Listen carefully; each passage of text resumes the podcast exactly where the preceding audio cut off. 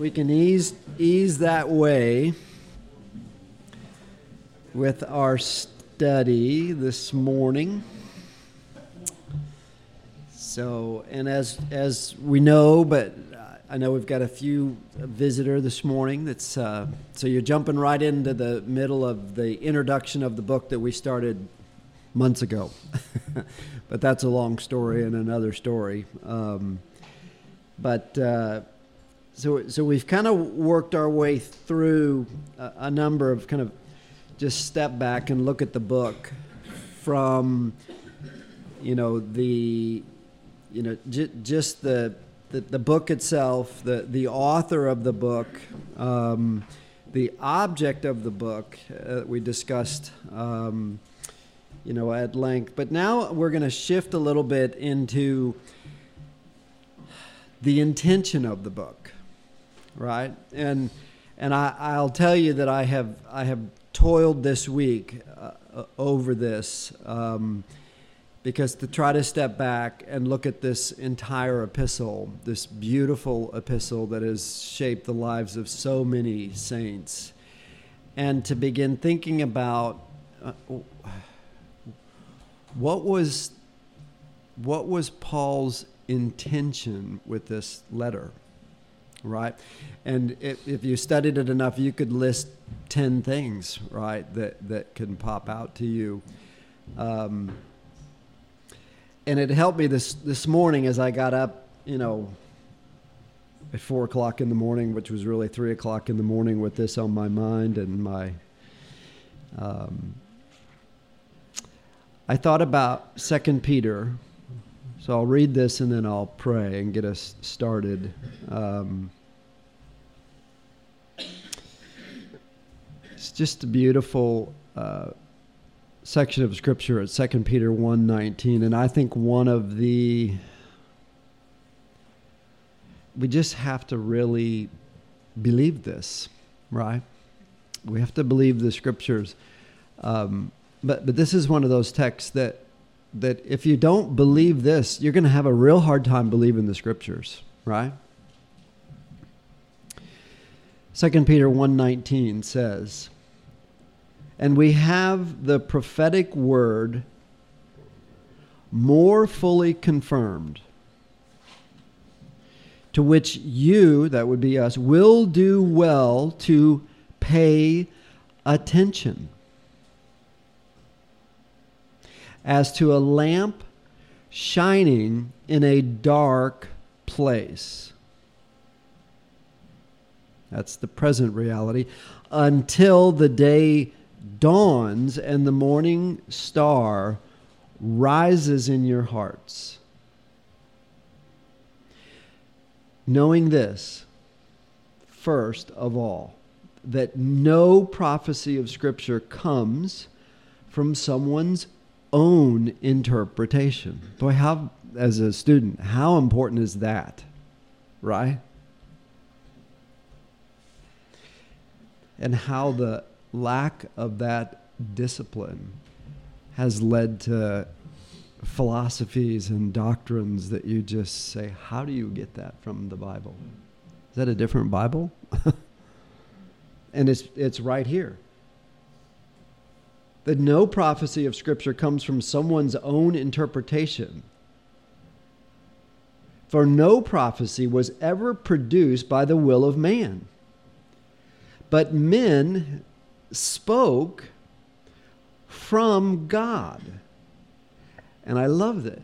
As they were carried along by the Holy Spirit.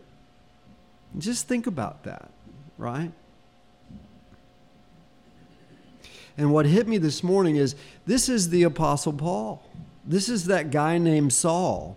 This is every facet of this man. You can come on in, Jeffrey. Every facet of this man, and yet everything that the Holy Spirit, who knows the end from the beginning, we've talked about this, who knows the end from the beginning, but so much more, has purposed the entirety of human history and then extracted out of that human history precisely what our triune God wanted preserved in the scripture, which is why the scriptures are still with us today, because there has been a relentless, endless effort to wipe it off the face of the earth, along with all the people that, that, that are faithful to that word, right? So when you think about what was Paul's intention when he wrote this book, he had that in his heart but it was all being worked in him and through him and out of him by the Holy Spirit, who knows the end and all the messy middle from the very beginning. And that's pouring through the Apostle Paul in this letter. And that, that just just kind of helped me to realize we need to just mine these things out of the scriptures we read. And when we sit down with an epistle, we just need to think about the author and we need to think about the authors, the writer and the Holy Spirit, uh, and understand that there is most certainly a purpose of that writer, but so much more supremely, there is a purpose of the Holy Spirit who has ordered perfectly every single jot and tittle of that word. That's a phenomenal thought isn't it? Just you just ponder that. And I would just encourage you as we work our way through this this this epistle to, to keep that thought in mind. And this morning, as I struggle through trying to to to to really bring out w- what has been on my heart for for the last several weeks in this step back. So, but first, let let's pray. Father, we just come before you so thankful for our Lord Jesus Christ. And so thankful for the Spirit that through the convicting work has, through your electing work, opened our eyes to this blessed Savior.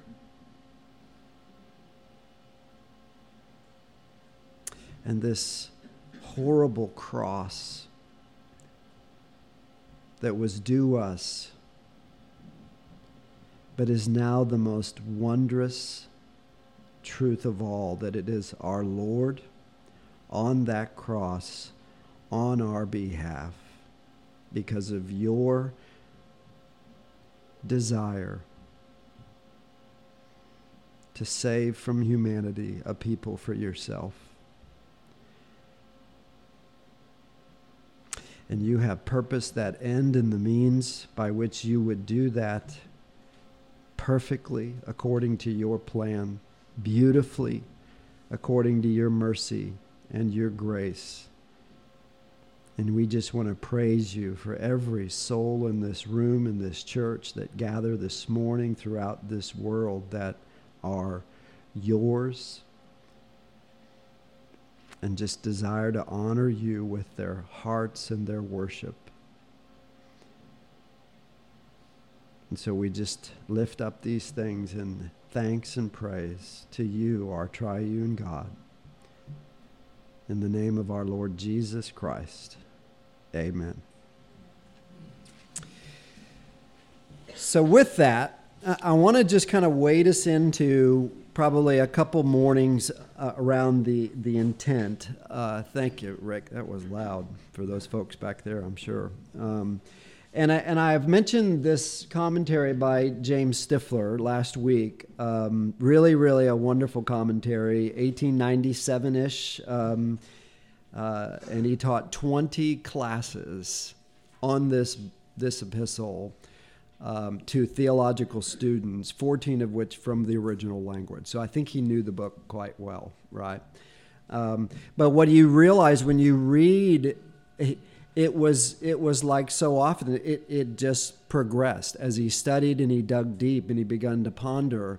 Uh, it was a little bit like the architecture we talked about, right? If you took these beautiful bridges, or you took this epistle and you just broke it up into a whole bunch of verses or a whole bunch of stones if you're with the bridge. And you started picking up the stone, you'd say, well, that's a nice stone. I don't know what it's for, but It's a nice stone. And, you could pick up another, and you could pick up another, and you could pick up another, right? And you may never know that it is this beautiful piece of architecture that gets assembled. And then this glorious set stone sets it all into its order and its place and holds it there. And I, think that's, that's still a very helpful analogy for me for this book because it is full of just beautiful theology. Um, and yet there's an intention in Paul's heart that is being moved along by the Holy Spirit. Um, and, and we'll get to see a little bit of what that is this morning and the next. But just to kind of connect us back to last week's study, I want to go back to the salutation of this letter, Romans 1 1 through 7. And I just want to read it and let it fall on us. But I want to accentuate something that's in here that, that runs cover to cover of this epistle. So, Romans 1, verse 1 through 7, Paul, a servant of Christ, called to be an apostle, set apart for the gospel of God, which he promised beforehand through his prophets in the Holy Scriptures concerning his son, who was descended from David according to the flesh, and was declared to be the Son of God in power according to the Spirit of holiness by his resurrection from the dead. How important is the resurrection? Jesus Christ our Lord, through whom, note the we have received grace and apostleship to bring about the obedience of faith for the sake of his name among all the nations. And that's what I want you to pay attention to, including you, church in Rome, famous all throughout. Your faith has gone out to all the world. This is this church, right? Including you who are called to belong to Jesus. To all those in Rome who are loved by God and called to be saints. You start to see the repetition here.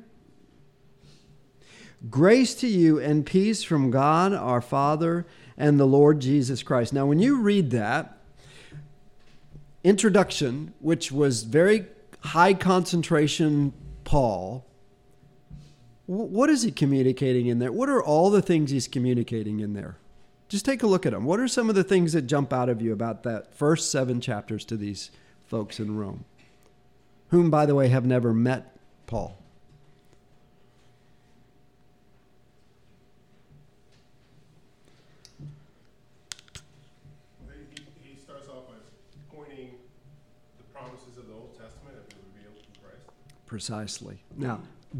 He, starts off by pointing the promises of the Old Testament have been revealed through Christ. Precisely. Now, perfect, right? Please say it again. Mm-hmm. This reaches all the way back into all the prophecies of the Old Testament. Right? From whom did those oracles come? The Holy Spirit? Israel? Right? Keep that thought in mind. Okay? Think about Paul with that thought in mind think about how he must not have possibly been able to get over the fact that he was the guy that God has very uniquely prepared as Saul, prepared to be a Pharisee, prepared to be all that he was as Saul, so that he could be all that he was as Paul. What beautiful work of our Lord. Right? That he would be the, the new covenant means by which this gospel that was held in by Israel and kept for themselves in complete disobedience to God and his clear commandments, that he would be the means by which it would go to all the world. And if you haven't looked at Paul's missionary journeys, please do. The man was absolutely relentless to be faithful to the Lord in this mission, right?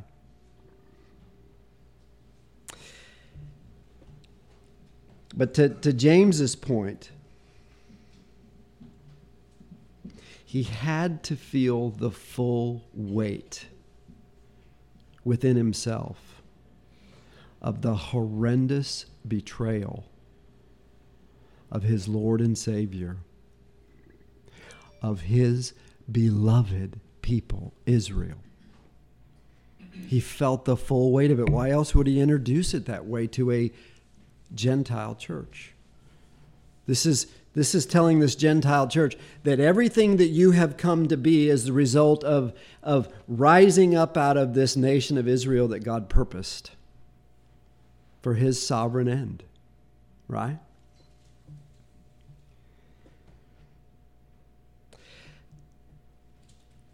So you can't be dogmatic about these things. But in Matthew 24, particularly verse 3, Jesus foretells the horrendous destruction of Jerusalem.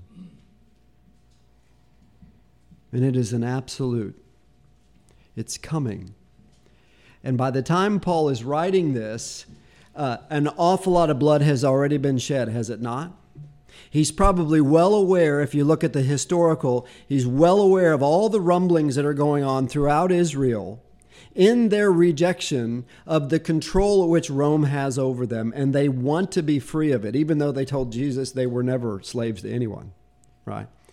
And they're beginning a little bit of guerrilla warfare and it's already beginning. And what we know historically, it's going to spend the next 12 years leading to that climax of the actual destruction of Jerusalem.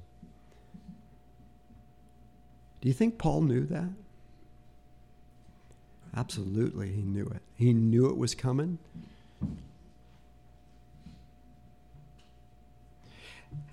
And here's where I think it gets per if if if your beloved people were facing the imminent judgment of God,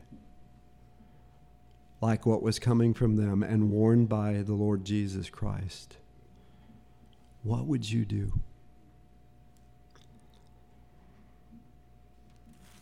Think about it.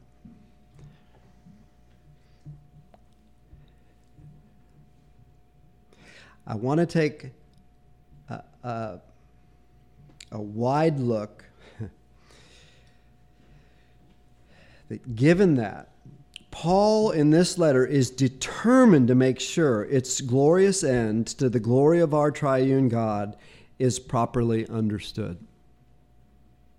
Israel's glorious end.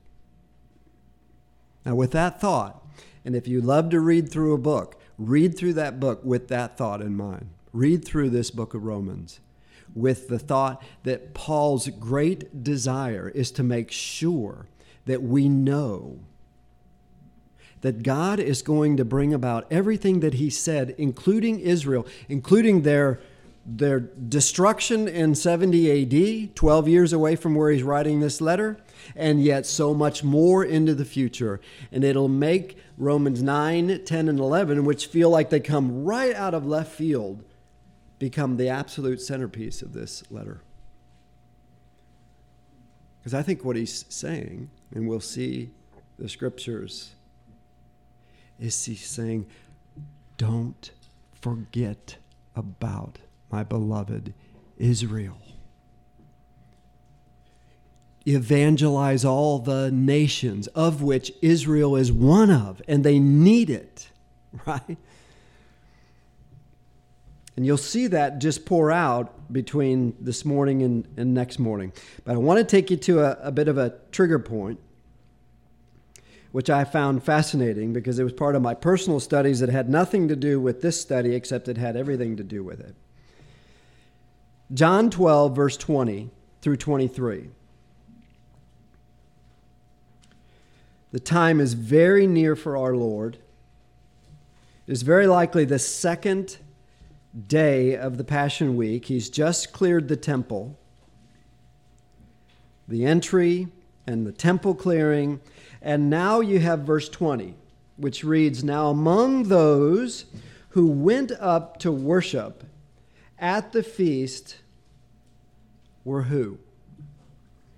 Some Greeks.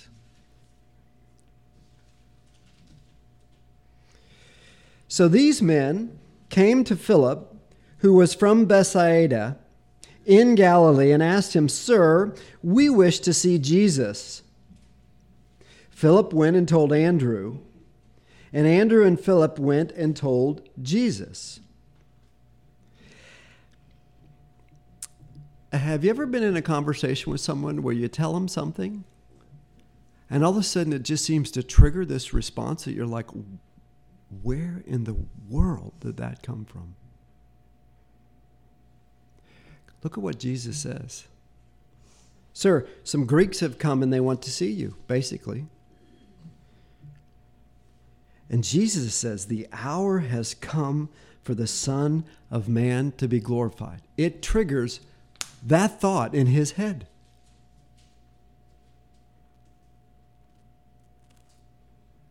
And what's interesting about that, if you flip back to John 2, verse 4, and you see this all the way throughout, John's gospel in particular, but John 2 4 is right at the beginning.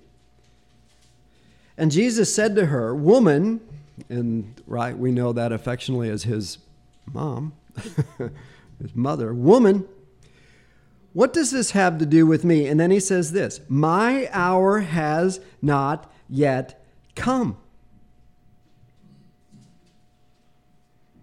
And yet, here, at this visitation of these Greeks, it triggers the Lord to say, The hour has come. And you've got to stop and measure the magnitude of that statement.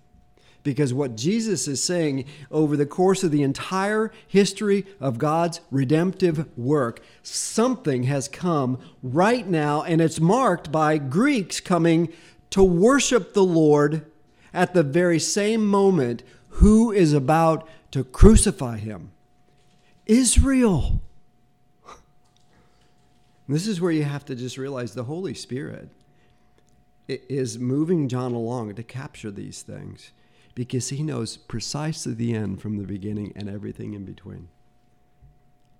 And we can't get our head around that. But from John 2 4, my time has not come, he says it multiple times, and now, boom, the hour has come. That the Son of Man, one of his favorite ways to refer to himself, to be glorified. James Montgomery Boice, whose commentary on John is just beautiful, asks, What was the significance of the Greeks? Clearly, they were a sign that the turning point had come, as a result of which salvation would now be offered to Greeks as well as to Jews. Indeed, it would be the beginning of the proclamation of the gospel to the entire world. So, Saul to Paul would be the vessel. But right here in God's grand and divine timeline, this is when it becomes beautifully clear to all those who have eyes to see. Even the Greeks are coming to Jesus despite all of the efforts of Israel to keep the pagans out. Right?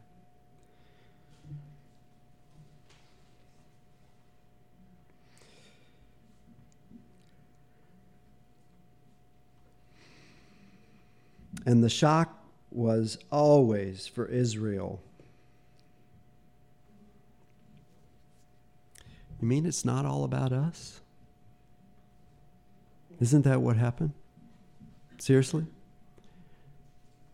Isn't it all about us? That's what Cain thought. And what did he bring? Self prescribed worship. We say it all the time. Maybe I say it maybe too much, but how much self prescribed worship is the church that's being born in this text is now offering to the Lord? Right? That's central to this issue.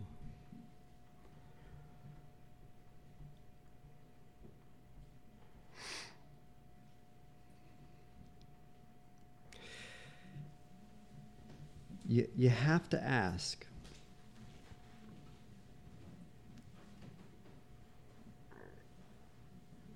what does all this mean for Paul's beloved Israel?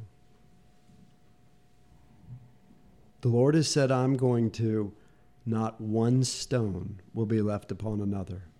And if you've studied the details of that, it's horrible what happened in Jerusalem. He's got to be asking, or you would think he would be asking, what about Israel? Has God turned his back on them? Those whom Paul describes in this wondrous way. So I'm going to take you to Romans 9, and please put your neck brace on so you don't get whiplash. But Romans 9, 4 through 5. And look at the way Paul starts this section of scripture that throws so many people off guard. Romans 9, 4 through 5, when we say, What about Israel? And this kind of compounds the problem initially. He says, They are the Israelites, and to them belong the adoption, the glory, the covenants, the giving of the law, the worship, and the promises. To them belong the patriarchs, and from their race, according to the flesh, is the Christ. And we know that now. It was Jesus. And then his exaltation God, who, God, who is God over all, blessed forever. Amen. Right? You kind of see what Paul's saying in, in our language, it would be, you know, God's got this and I'm going to show you how he's got it. But you have to ask, how do you harmonize this with passages like John 6:39? And this is the will, this is John 6:39. And this is the will of him who sent me, that I should lose nothing of all that he has given me. There's a permanence there, right? Think of Israel. But to raise it up on the last day. And then you try to harmonize it with John 12:32. And I when I am lifted up from the earth, will draw all people to myself. And then look at John 12, 39 through 40. Shocking to harmonize these, right? His beloved Israel, his elect nation. And this is what is said of this nation at this particular time. John 12, 39 through 40. Therefore, they could not believe. For again, Isaiah said, He has blinded their eyes and hardened their heart, lest they see with their eyes and understand with their heart and turn, and I would heal them. You see the responsibility of Israel there? If you think God is just this sovereign God and he operates outside of us without working through us, or that we can rule over God, you see how, even in God's sovereign election, that these people are absolutely responsible for what they have done because they did every bit of it out of their own will and desires and God poured his wrath out upon them. And here's where I would say so many in their eschatology about Israel remain. They are gone in God's plan. They're gone. Just look at the text, right? And, and I will argue in this discussion that Paul is saying, Don't you dare think that. God's thoughts and your thoughts are not the same. He is so far beyond us in what he's doing with Israel, you just can't believe it. Right? Sounds like musical chairs upstairs. And then Matthew 15 12 through 14. Then the disciples came and said to him, Do you know that the Pharisees were offended when they heard this saying? He answered, Every plant that my heavenly Father has not planted will be rooted up. And then the most fearful words you can ever imagine being said of you. Jesus says, Let them alone. They are blind guides. And if the blind lead the blind, both will fall into a pit. Now, there's a lesson for being very careful about whom you follow and whom you trust to shepherd over your soul. But the point is, at this point, man, it looks like Israel is toast. When you step back and you look at this epistle, I, I want to just draw a few things. And again, this is just more about looking at the possible intention of Paul's writing. And think about this set stone. But there are three different times in the first two chapters that Paul says specifically to the Jew first. He keeps saying that over and over and over again. And you got to ask yourself, why does he keep saying that? Because he's writing to the church in Rome, which is a Gentile church. And if you look at the map, they're a long ways away. Obviously, Rome had many Jews in it. But as far as distance from Jerusalem, it was like impossible to think about going, right? But he keeps saying this to the Jew first and then the Gentile, to the Jew first and then the Gentile. And then eh, when you get into Romans 9, 10, and 11, you will see that he'll use the term Israel 10 times in a variety of different ways, mostly to do with God's long work of redemption. And he puts Israel right at the middle of it, right? And just reading through the book, I kind of I kind of captured uh, all in some way connected to Israel's rejection of the salvation of the Lord, not because of their privileged place, because we just read how privileged they were, right? Nor was it the word of God that failed. We see that in Romans 9 6. Nor was it the inability of God to save them. You see that in Romans 9 27 and 10 21. But it was in order that God's purpose, Paul says specifically, of election might continue. To save for himself a remnant from Israel and then from the Gentiles. So now you're beginning to see Paul's working through God's history of redemptive work right? Over the sweep of humanity. The, the, those that were prior to Israel, then Israel, now the Gentiles, which is the time he's speaking into. And then at the end of this age, as he makes supremely clear in Romans 9, 10, 11, in order to exalt supremely the only supreme one, the deliverer from Zion, we will find that yet to come is that all Israel of that day will be saved to the absolute glory of the Lord. Because as undeserving as we are to be saved, you could flirt in your mind with if there were ever a people who don't deserve to be saved, it would be Israel. And I think it's part of that thinking that Paul is saying don't think that you have to go evangelize the Jews just as much as you do all the other nations. Don't forget about them.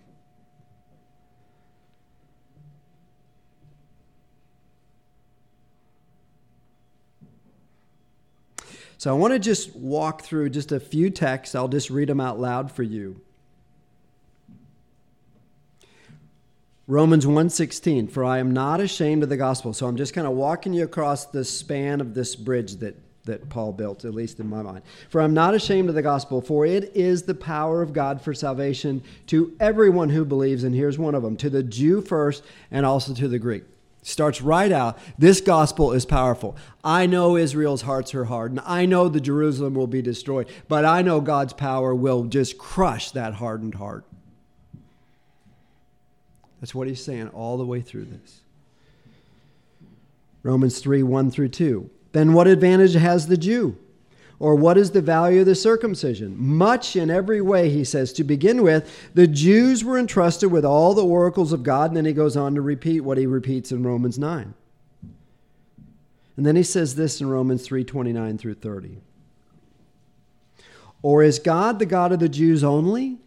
As he turns to the Gentiles and what God's doing with the Gentiles. Is he not the God of the Gentiles also? So he's saying, You Gentiles, you church in Rome, you have one God, and it's the same God of the Israel that you might be wanting to just write off.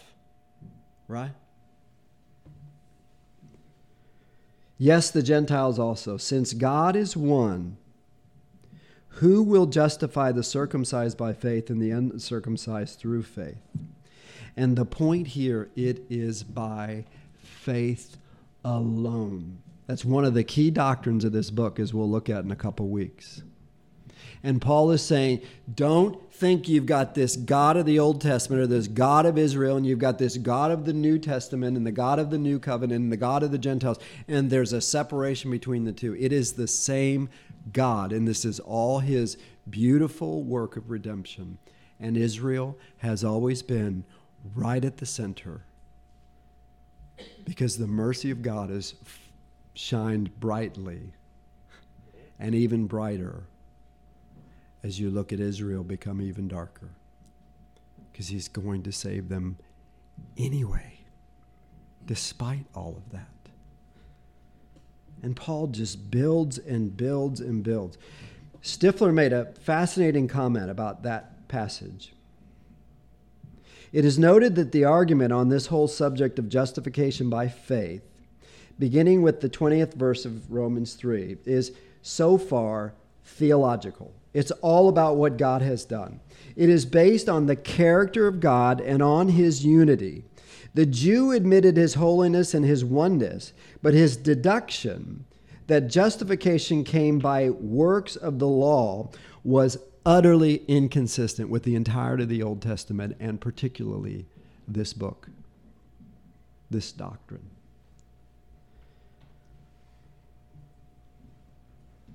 He reached this false conclusion because he was ignorant of his own sinfulness. And then he makes this comment, which I think we should all just ponder. It cannot be said too often that a false theology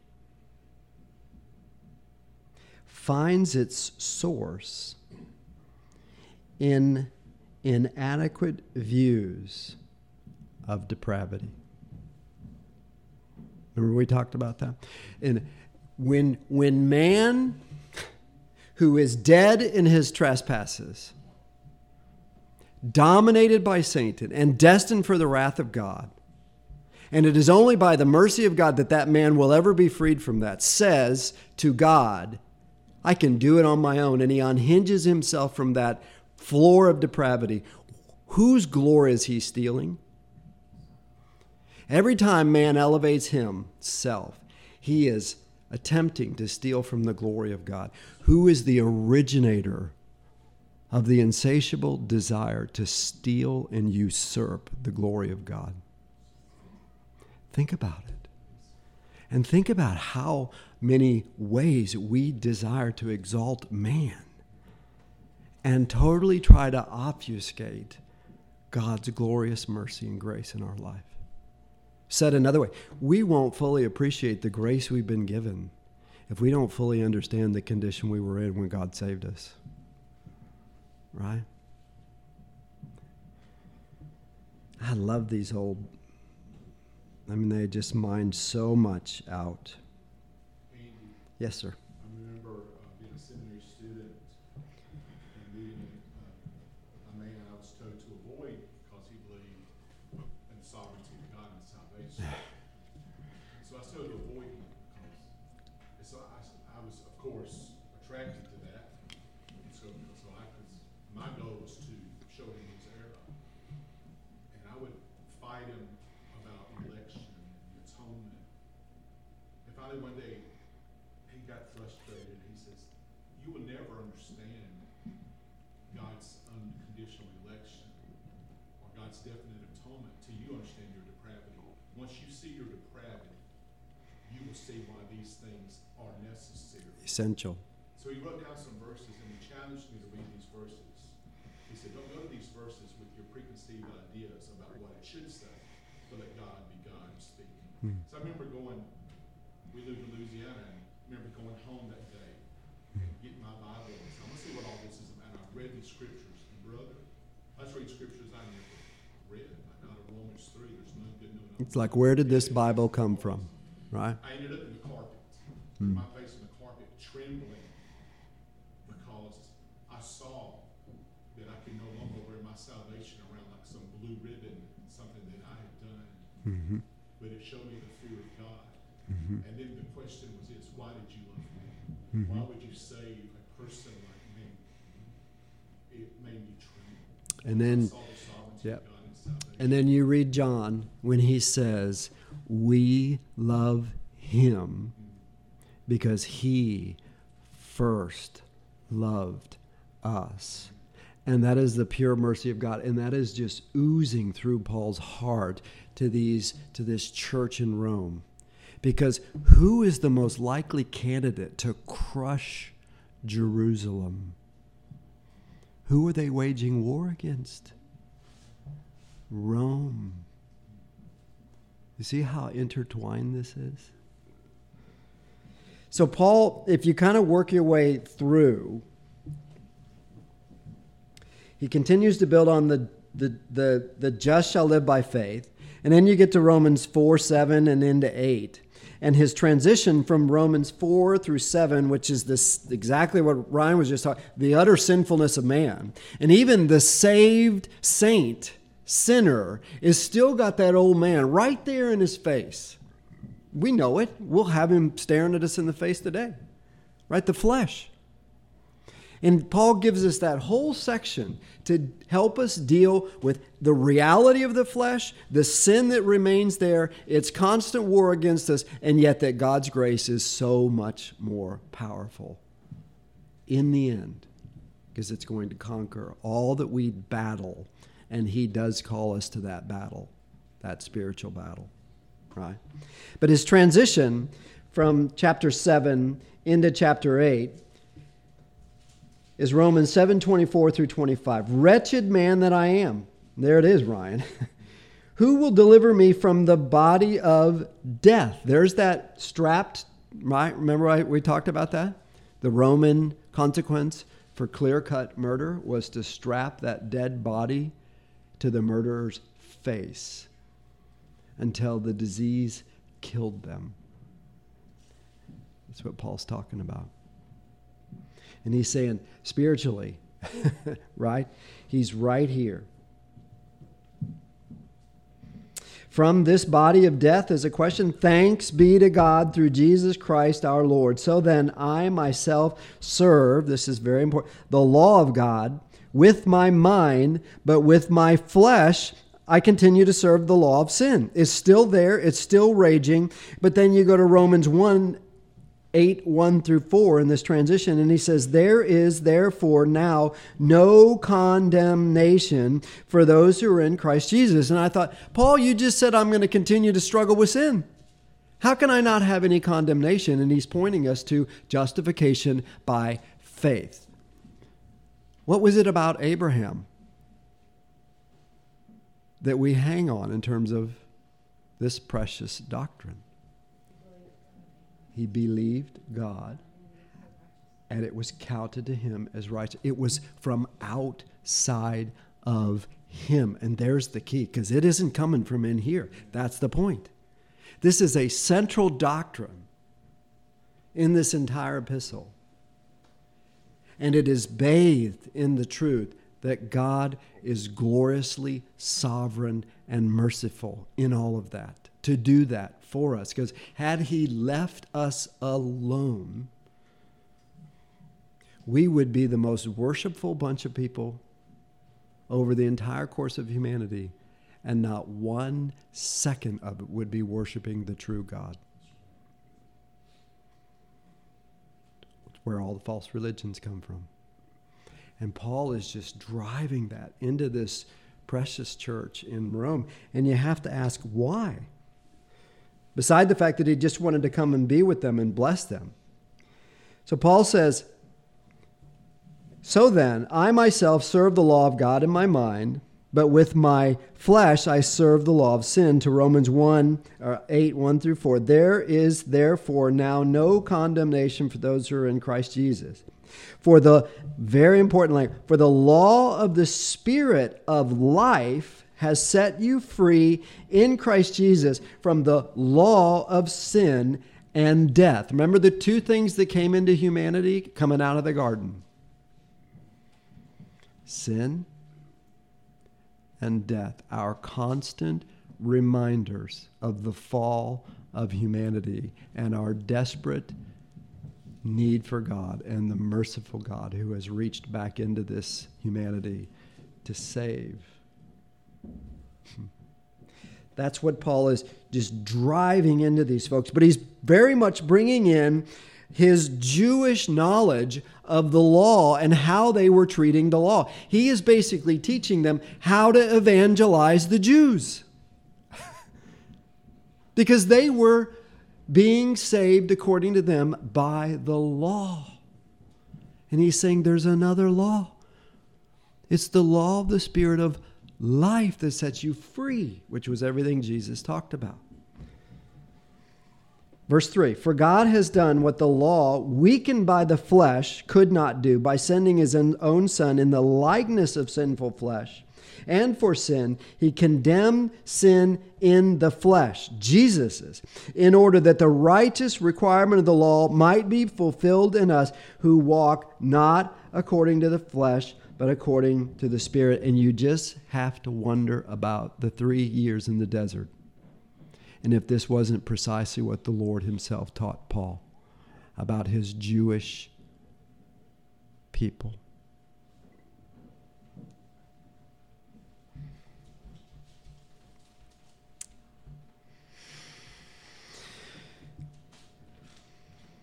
Let me, let me read this last passage, and then we'll come back next week and pick things up. Romans 8, 12 through 17. Just a monumental passage. And, and um, let me just read it because I really have to read these Jeremiah passages for it to make sense. Romans 8, 12 through 17. So then, brothers, we are debtors, not to the flesh, so you see this theme continues, to live according to the flesh. For if you live according to the flesh, you will die. But if the Spirit but if by the Spirit you put to death the deeds of the body, see the progressive nature of that, you will live. For all who are led by the Spirit of God, and this is where Paul has to be thinking about his beloved Israel, are sons of God.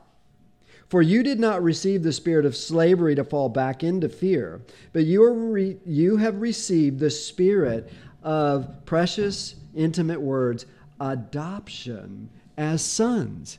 And the Jew would be sitting there going, wait a minute.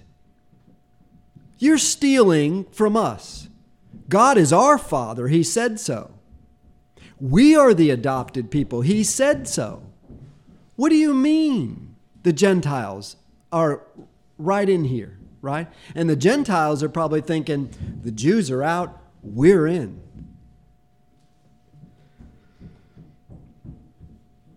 And then this by whom we cry, Abba, Father. All of us. The Spirit Himself bears witness with our spirit that we are children of God. And if children, then heirs, heirs of God, and fellow heirs with Christ, provided we suffer with Him in order that we might also be glorified with Him. And Paul just has to be thinking about his.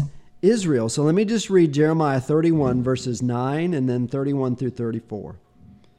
And you have to imagine these passages are just welling up in Paul's heart because this is his beloved Israel to whom Jeremiah is speaking on behalf of God. With weeping they shall come. Jeremiah 31 9. With weeping they shall come, and with pleas for mercy I will lead them back. I will make them walk by brooks of water in a straight path in which they shall not stumble, for I am a father to Israel. You see it? And you have to be asking, as many did, the brilliant minds like Jonathan Edwards said, nope, God evidently has forsaken all of those promises. Brilliant man, brilliant theologian, but believed there was no hope for Israel. And Paul's got to be thinking about this when he's talking about the adoption and the father, right? For I am a father to Israel, and Ephraim is my firstborn. And in Jeremiah 31 31 through 34. Behold, the days are coming, declares the Lord, when I will make a new covenant with the house of Israel. Undeniable. With the house of Israel and the house of Judah. Not like the covenant that I made with their fathers on the day when I took them by the hand to bring them out of the land of Egypt. My covenant that they broke, though I was their husband, declares the Lord. For this is the covenant that I will make with the house of Israel after those days, declares the Lord. I will put my law within them, and I will write it on their hearts, and I will be their God, and they shall be my people, and no longer shall each one teach. That's a shot right at the rabbis, the Sauls, because they were the teachers. Everybody else followed them, and as Jesus said, right into the pit. Right? And, and Jeremiah is saying on behalf of God that I'm going to put my spirit in you. Right? Verse 34 And no longer shall each one teach his neighbor and each his brother, saying, Know the Lord, for they shall all know me from the least of them to the greatest, declares the Lord, for I will forgive their iniquity, and I will remember their sins no more. And then out of Paul comes the most glorious passage we all know. When he's thinking about all this history, all this horrendous history and the current state of Israel and where they're headed, and by the way, where they've been the last 2,000 years.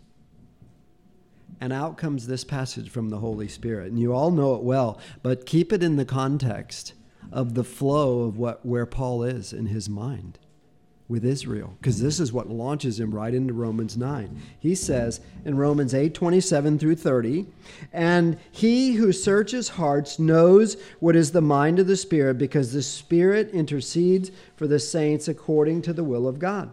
And we know that for those who love God, all things work together for good for those who are called according to his purpose, for those whom he foreknew, he has predestined to be conformed to the image of his Son in order that he might be firstborn among many brothers. And those whom he predestined, he also called. And those whom he called, he also, there it is, justified. And those whom he justified, he also glorified. And what do you think Paul's doing? Because by the time he gets to Romans 9, you just hear his heart break for his people Israel. In Romans 10, I would forsake my own salvation if Israel could be saved. He's broken over his people Israel. But these passages were a salve to his soul because it allows him to run to the same place every one of us can run to the sovereign, glorious, perfect work of God who is just in everything he does. And we can leave all of our concerns about our lost loved ones, about our children, at the foot of a sovereign, merciful God. Because that's what Paul's doing with his people Israel. But he's communicating to Rome saying, Don't you forget about Israel.